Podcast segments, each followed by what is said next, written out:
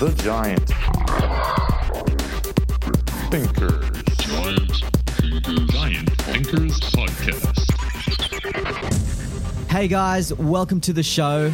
I'm Ram Castillo, and in this podcast, I'm bringing to you top experts from various industries worldwide to learn from their success and to help us become better designers, creatives, and giant thinkers.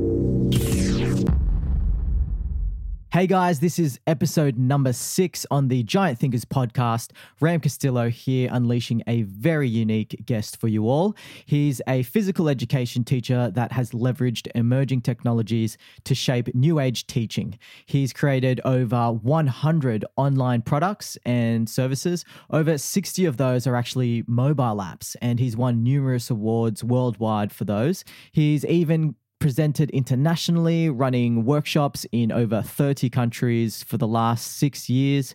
He blogs regularly about his experiences on generating an income online and even has a podcast of his own. The topics we talk about include what it's like growing up in country Victoria, Australia, having an entrepreneurial mindset, the birth of the PE Geek blog and brand, and the journey that followed to monetization, how he found a niche within a niche, his biggest tip on taking an app idea in your head to making it available in the market, the biggest mistake when creating a product, the best tool to plan and prototype, how he's creating deep relationships with his audience, and so much more.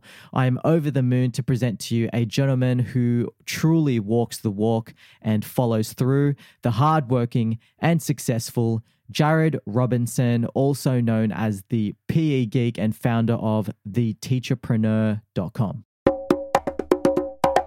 Jared Robinson, welcome to the Giant Thinkers podcast, my friend. Yeah, thanks for having me, man.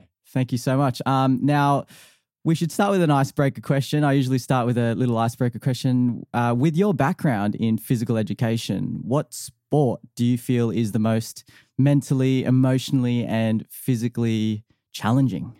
Ah, that's a really good question. Um, I mean, I am sort of a purist in many ways, and I grew up competing in track and field and athletics, and I think fundamentally those that sport, you know, those series of you know, you know events, Sure. Yeah. sort of have a have a place in all sports, if that makes sense. So that's my go-to. I think you know, I reckon that having learnt that when I was younger, um, I sort of had a foothold in other sporting endeavors. So I think about that as being, you know, at the core root of sports and sportsmanship. Yeah, right. So what are we talking here? Like the uh, the running, the uh, the jumping, and yeah, Yeah, I mean, if you think about it, that, they make up most of what sport is. Um, you know, I was a big AFL Australian rules football player, and um, if I look back to the things I learnt in the track and field days, um, there's lots of parallels, and I actually had to use those skills in the game of football as well. So I, you know, I look at it as the the seed that basically laid the foundation for lots of my um, ability and knowledge at the moment.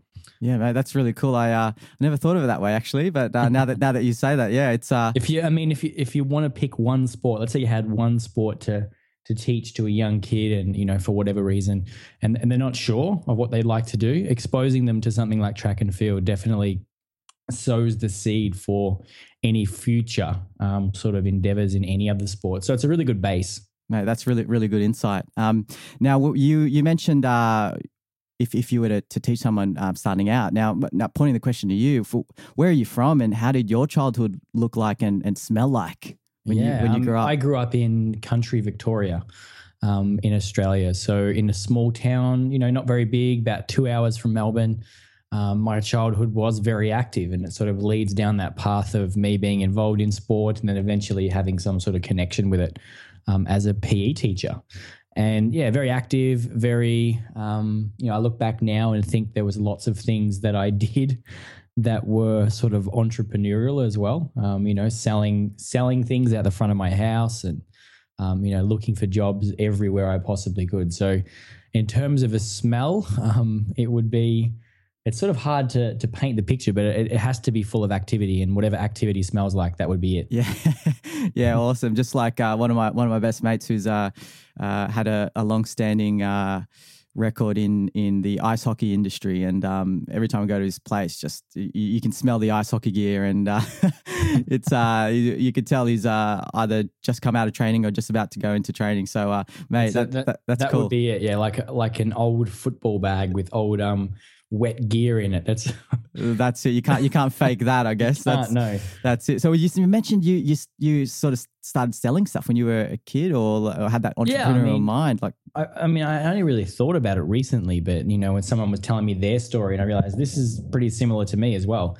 Um, in in that I was out, you know, selling flowers and making potpourri. So, you know, I'd gone through mum's garden and got them and learnt the process. I'm not even sure how, but then walked around the town and, and sold these. I think people bought them out of pity, but um, the whole mindset when I was sort of 10, 10, 11, and 12 with my younger brother, you know, definitely had this sort of flavor to it. And then as soon as I was almost able to get a part time job, I was already out looking for um, people, even though I wasn't at the right age. So it, it's sort of in me all along. And um, looking back now, I sort of realized that.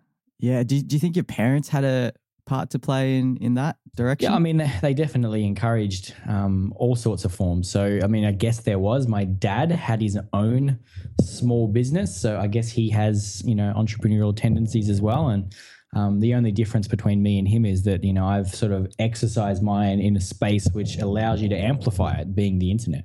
That's unreal, mate. Yeah, I um, I'm kicking myself now. Actually, we, had a lemon tree in the backyard, and mate, it was one of those really old lemon trees that just bloomed every time it was the season. And uh, now, when I every time I grab a lemon from the shops, I'm just kicking myself, thinking, man, I could have could have made a killing with the with the lemon tree. But uh, I- I didn't really uh, think that way until until uh, after high school. So um, Yeah. that, that's really cool that you had that at the, at the very beginning. Um, now let's move on to uh, the the thing that your uh, expertise lies in. Uh, can you can you describe to those listeners who aren't familiar about about what you do? Um, and I'm sure after this podcast they will be well aware of what you do. But uh, where does your expertise lie? I mean, uh, it has to be in the classroom. So, I mean, fundamentally, I am a physical education teacher, and um, and that's pretty much what I trained as. Um, but aside from teaching phys ed, I also learned how to teach information technology, and that was because of my interest in the area as well. So that included, you know, web design and just stuff that I could teach to students. Um, not, you know, not you know high quality stuff, but I always had an interest in that area, and eventually going out and teaching in that space, I had a, the understanding of how the internet worked and how you could sort of build with it and create with it. And I also had my interest, which was physical education, and I smashed those two things together in 2008 and authored a blog um, of this, you know, the name, the PE Geek, and um, it was all about how to use technology in phys ed, and I was the first person doing that um, in that exact niche, and um, it was pretty contrarian at the time. You know, not many people believed that it was used for um, benefit. And that really enabled me to create this authority um, and expertise around it. So whenever someone talks about, you know, wanting to use technology in PE, they look at me, and that's um, because I was there first, and I've had the most experience using it. Mate, I'm, I'm glad that you re- that you brought that up. That really uh, is a is a hugely important uh, subject matter. I think uh, owning the space in, in the market um, and really harnessing on a very um, specific audience. It's niche within a niche, mine is. Yeah. So it's not just phys ed teachers. It's it's it's phys ed teachers who happen to have an interest in um in technology and, and want to explore how that can improve learning. And every year the audience does get bigger because, you know, more and more PE teachers, they want to explore these things or they might get given technology and unsure of how to use it. So it's small, but it's it's growing, which is exciting. And and putting this into context, how how long ago was it since you started the PE Geek and and this entire brand? Well, it was in 2008 I started the blog, but back Wow. then um, it was literally a hobby. I mean, I was blogging about my ideas and I didn't really monetize it or have any thoughts about monetizing it for about three years. So it sort of gradually progressed from then and and sort of since 2011, that's when it's been really sort of um, focused on that. You know, this is something that people will pay for, and you know, if I put up good content, um, they can you know expect to get more from it. And it's a it was a mind shift that happened around 2011.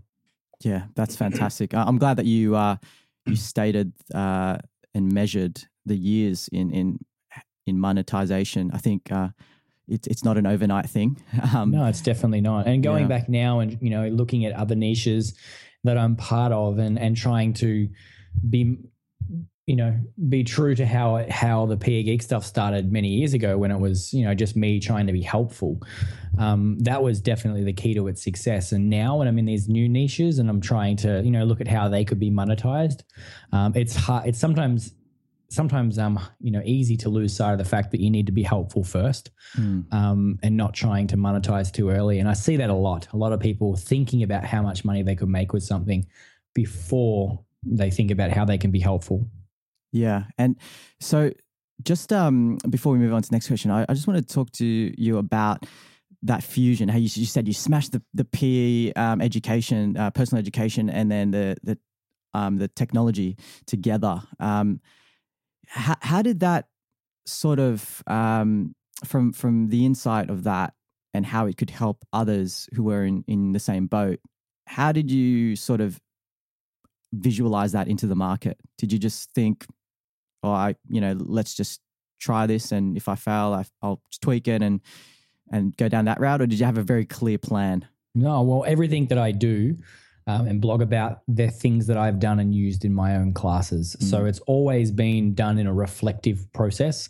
Um, so literally, it was me reflecting on what I'd done and used and worked and, and had success with. And then people found that interesting and applied it in their own settings. So it's really organic in that um, it was based on my own experiences Hmm. and it continues to be. And that's partly the reason why I, I stay in the classroom because um, my experiences become pretty powerful um, ways to explore the things that are happening. Yeah, I think, uh, mate, you, uh, you, you and I have very similar ways of thinking. I think when it comes to uh, creating and producing uh, valuable content, um, that in that you know the ideas come from uh, you being the customer, and I think Yeah. And I Yeah. I am my target group. I am my own avatar. yeah, Um, you know, I am creating products and services for me. Um, and because I'm so deeply ingrained in that avatar, then you know they ultimately already apply to people as well. Like if I'm creating a workshop, it's geared around what I would want if I was in that same boat. fantastic. Yeah, it g- goes to that quote, doesn't it? Um, that very well known quote: uh, "Scratch your own itch." Yeah, absolutely. Yeah, that's cool. So, uh, on the topic of technology, um, as we all know, um, apps has become now a very uh, everyday uh, tool that people use. Um, obviously, with the accessibility of smartphones and uh, mobile internet overtaking desktop internet usage, um, what excites you about technology moving in into the future? Oh, there's plenty of things. I mean, the abundance of mobile is is is exciting. Um, as it gets you know more affordable and so on, um, it's just going to open up even more doors. But I'm excited by um, the fact that we're getting to a space where it doesn't necessarily matter what device you're on. Um, you know, every, you know, it used to be much more important, but now it's sort of agnostic because of the internet and because of browsers, and um, you're getting similar experiences regardless of what platform you're on. I think that's pretty exciting. and It's only going to continue, um, and sort of all cloud-based stuff excites me. You know, the fact that you don't need to have software on your machine, you can do it all in your browser, is pretty cool.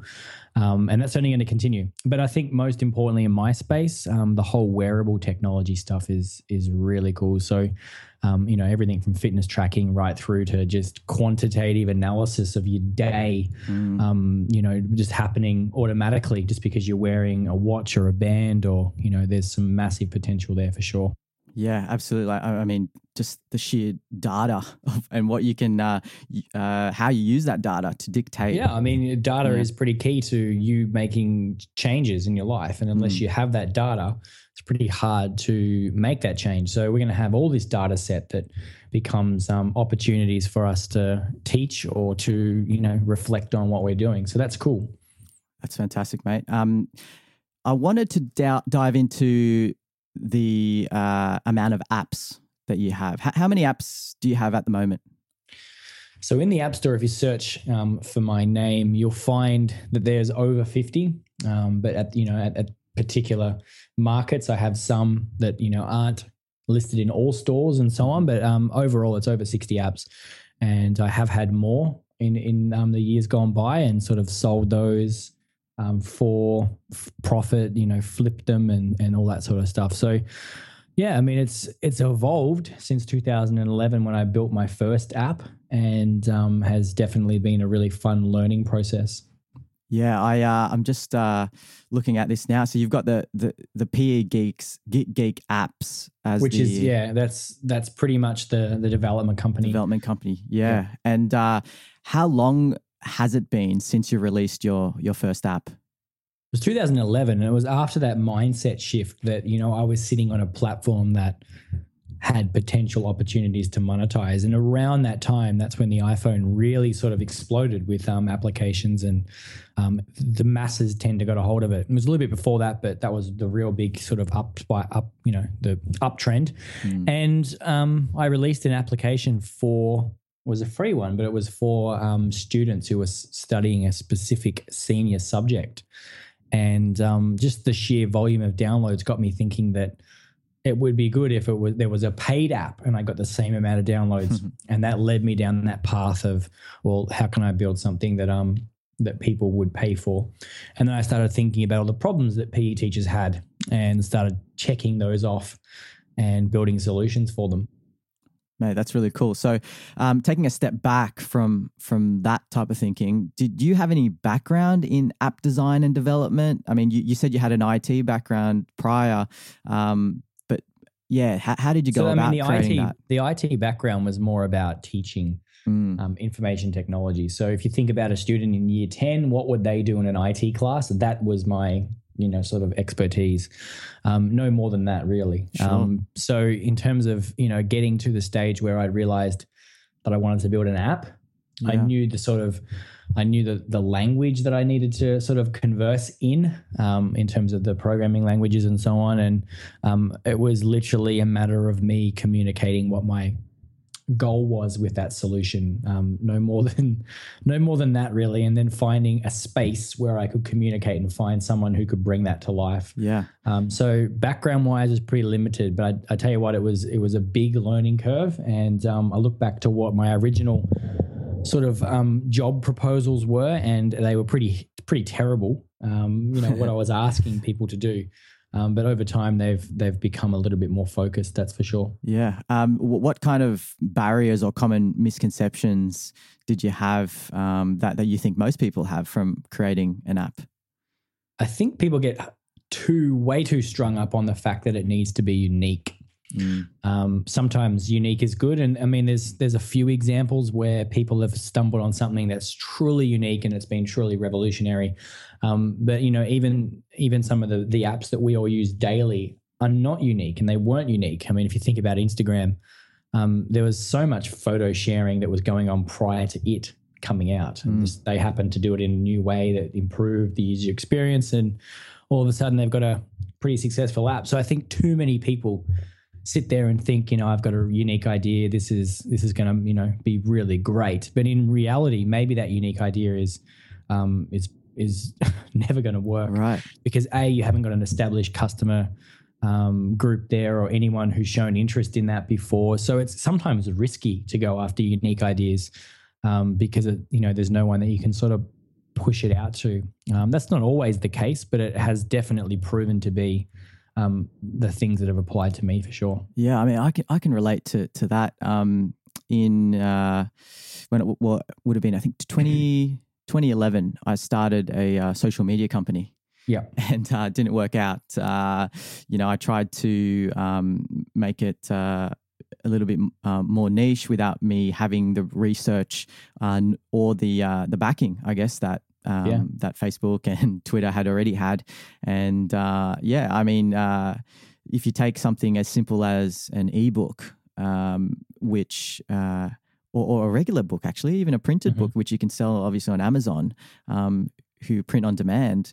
Um, and depending on the content and, and the brand and your, your influence, you can actually um, uh, make a bit of money on, on something as, as simple and traditional as that. Yeah, yeah, I mean, absolutely. Yeah, I just think people do get way caught up on the Mm. the whole unique idea thing, and, and it stalls them from actually acting on an incremental gain somewhere else in a Yeah. proven space where you know there are customers and people who are already paying for something.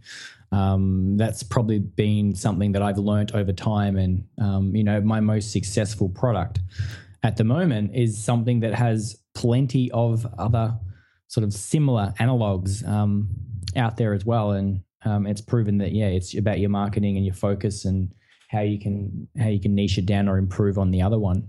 Yeah, that's cool. Can you tell us um, a bit more about uh, your most successful app? So, the most successful one at the moment is is a web based app, and it is um, designed to work in the browser. It's a video analysis platform, so that if you're teaching any sort of physical skill, you can record footage and compare people side by side. Um, there's plenty of similar products that do this, but none of them did it in the browser. They were all mm. sort of software based or mobile based. So, I mean, a unique idea would be um, going and trying something completely different. But for me, it was how can I reiterate something that's already been and proven to be successful mm. and um, make it available on the in the cloud so that anyone can use it from any device and and that way it's it's definitely been successful i targeted at my niche which was obviously schools and mm.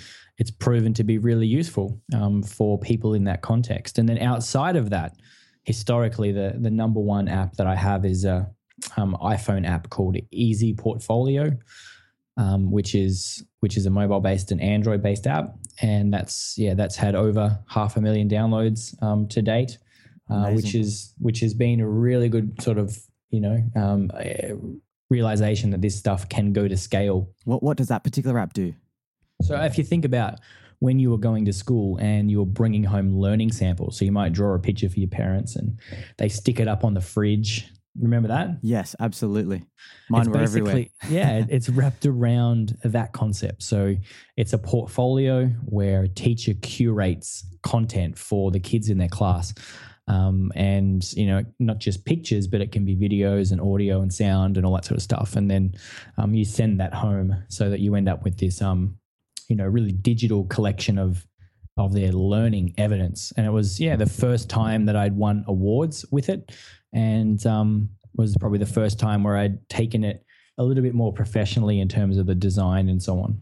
That's awesome. Now, um, what I wanted to ask you um, about all of this uh, app creation is the topic of the design aspect. Um, two areas yep. in particular.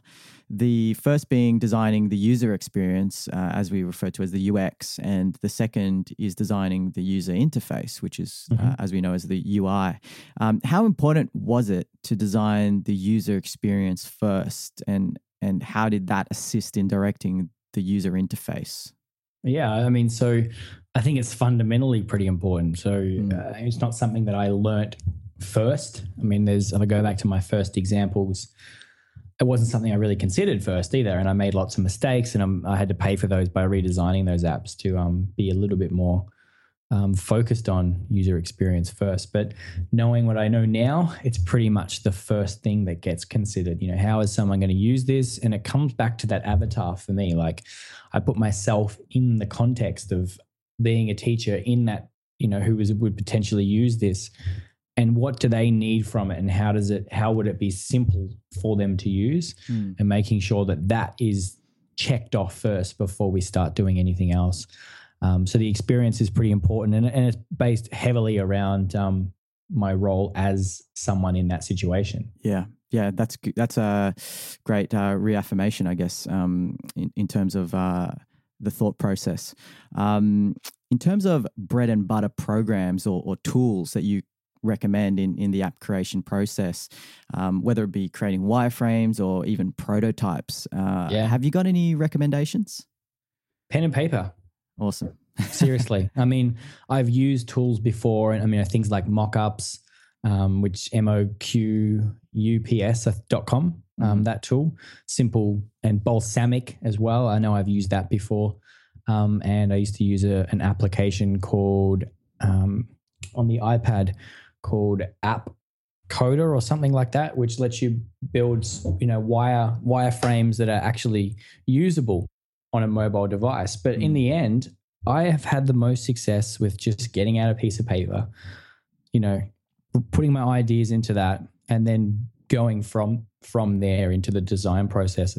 Yeah, and maybe mate, having someone else piece it together. Mate, I couldn't agree more. I think um, the beauty about the uh, pencil and paper or pen and paper is that you're not limited by uh, anything really. Yeah, Um, exactly. I mean, I've, I mean, sure, there's some things that you can't do. It's not as easy to share. If you make a mistake, you have to sort of start again if you want it to look sort of great. But a lot of people get too hooked up on I, you know, specific tools, and and it sort of causes them to stall a little bit. And you know, sometimes it's just easy to get that first quick idea out onto paper, and then and then think about what you can do with it from there. The app I was talking about is App Cooker. app Um, cooker. it's yeah, it's an iP- iPad app, and it's got all the elements in it, and you can use it to create some pretty impressive um, mock-ups. And I mean, I have used that with success. Um, but yeah, at the end of the day, I've just gone down the whole pe- um, piece of paper and yeah. and pencil and and had some success with it, and, and find it simple, straightforward, and just focusing in on in on what um, I need to focus on, Yeah. which is the user experience and the design. Like the the other things are less important. Yeah, I think um, regardless of how much you spend on on the uh, pencil and paper um, portion of the process, um, I think it's just the best way to start, regardless. Um, Absolutely. And then obviously we we can use um, other tools and apps, as you mentioned, um, Yeah. as a, as a next step. Um, now, Sure. I'd love to pick your brain on practical tips to becoming a successful entrepreneur. Um, and I know that there's so much content about entrepreneurship and um, and creating a business out there. Uh, I mean, you for one have created over 60 mobile apps, um, and uh, as you mentioned that, but some some of the listeners might not know that you actually have plenty of ebooks on the market uh, which help PE teachers with activities. You have e-courses, websites, a podcast as well of your own, um, and and you hold workshops too, which you're, you're about to leave for overseas, and and so you're a busy man. Um, th- this. Uh, as, as I mentioned earlier, it doesn't happen overnight. But apart from apps, how did you go about building these other areas of your business? Um, they've always they've always come back to that avatar. You know what? And the avatar is again, like I said before, the PE teacher, the PE teacher who's just been given a piece of technology and has no idea what to do with it. Goes back to them and filling in the gaps about what they need. So in many ways, you know, at first it was like you know or maybe an ebook that helps them experience you know success um, maybe they could find some success with a video e-course um, and you know go ahead and create one and um, maybe there's a website that that could help them piece this all together so it's always based on them and what they need and the sort of um, best possible learning that could lead them to that particular goal Yeah, great. So so i mean i think you- a lot of people yeah. focus in on the, the greatest newest thing that's come out. So a lot of you know a lot of people are, are dealing with webinars at the moment because they convert well, and um, but they're not they're not necessarily thinking about what is going to best serve mm, their avatar or their their their intended audience um, as the focus. And and, and I'm ha- happy in doing that because I am the intended audience, so I know exactly what they have time to do and what they consume best. Yeah, and I'm, I'm finding that with my own brand as well, uh, with Giant Thinkers. Um, it's been up for uh, about uh, a little over two and a half years, and um, just thinking about the channels in which with which I communicate to to the audience that, that Mhm. do require this information. There are so many channels out there, and and uh, I guess every decision I make, I think about what's going to be easy and convenient um, for them in, intuitively. Um, Mhm. You know, even with starting this podcast, uh, I was thinking about the pros and cons um, about it, and Yeah. the, the, immediately um, the first thing came to mind was it's just super easy to plug in your phone uh, uh, with your earphones rather to your phone, and uh, a lot of people go on the commute to and from work, um, or, or even uh, whether they're driving, they can plug it in, and and rather than than listening to to music or some some garbage that might be on the radio, they can they can listen to this. Um, and and so far, it's been really well received with with almost um, three thousand. Um, as we're recording this, there's only been three episodes that's released, so there's already been over three thousand listens, which is which is amazing. Um, so yeah, I mean it's yeah. massive, and that says a lot about the medium. The medium is passive, um, in that you can do it while you do other things, and I think with that you pick up so many other potential people who, um, who maybe don't have the time to actively sit down and read a blog post or actively appear in a webinar. It's it's it's works on so many levels. Podcasting. Yeah, yeah, I, I completely agree.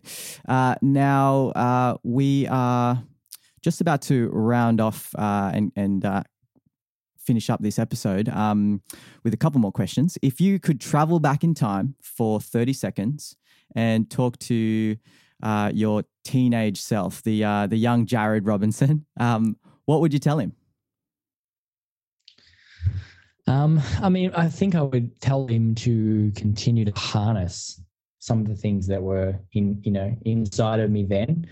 Um, I think I, for many years, sort of shut them down, um, thinking that you had to follow a very traditional path. And I mean, there's nothing wrong with the traditional path, but um, the the more time I have now, the more I realize that I'm more suited to a different, you know, a different way of um, living, which is which is you know through this internet stuff and lots of different revenue streams rather than one main you know sort of revenue stream and i definitely would tell myself to harness that um, innate curiosity and um, just go ahead and leverage it as much as possible rather than hiding it yeah cool cool um, now what's next for you uh, jarrod is there uh, anything that uh, we should know about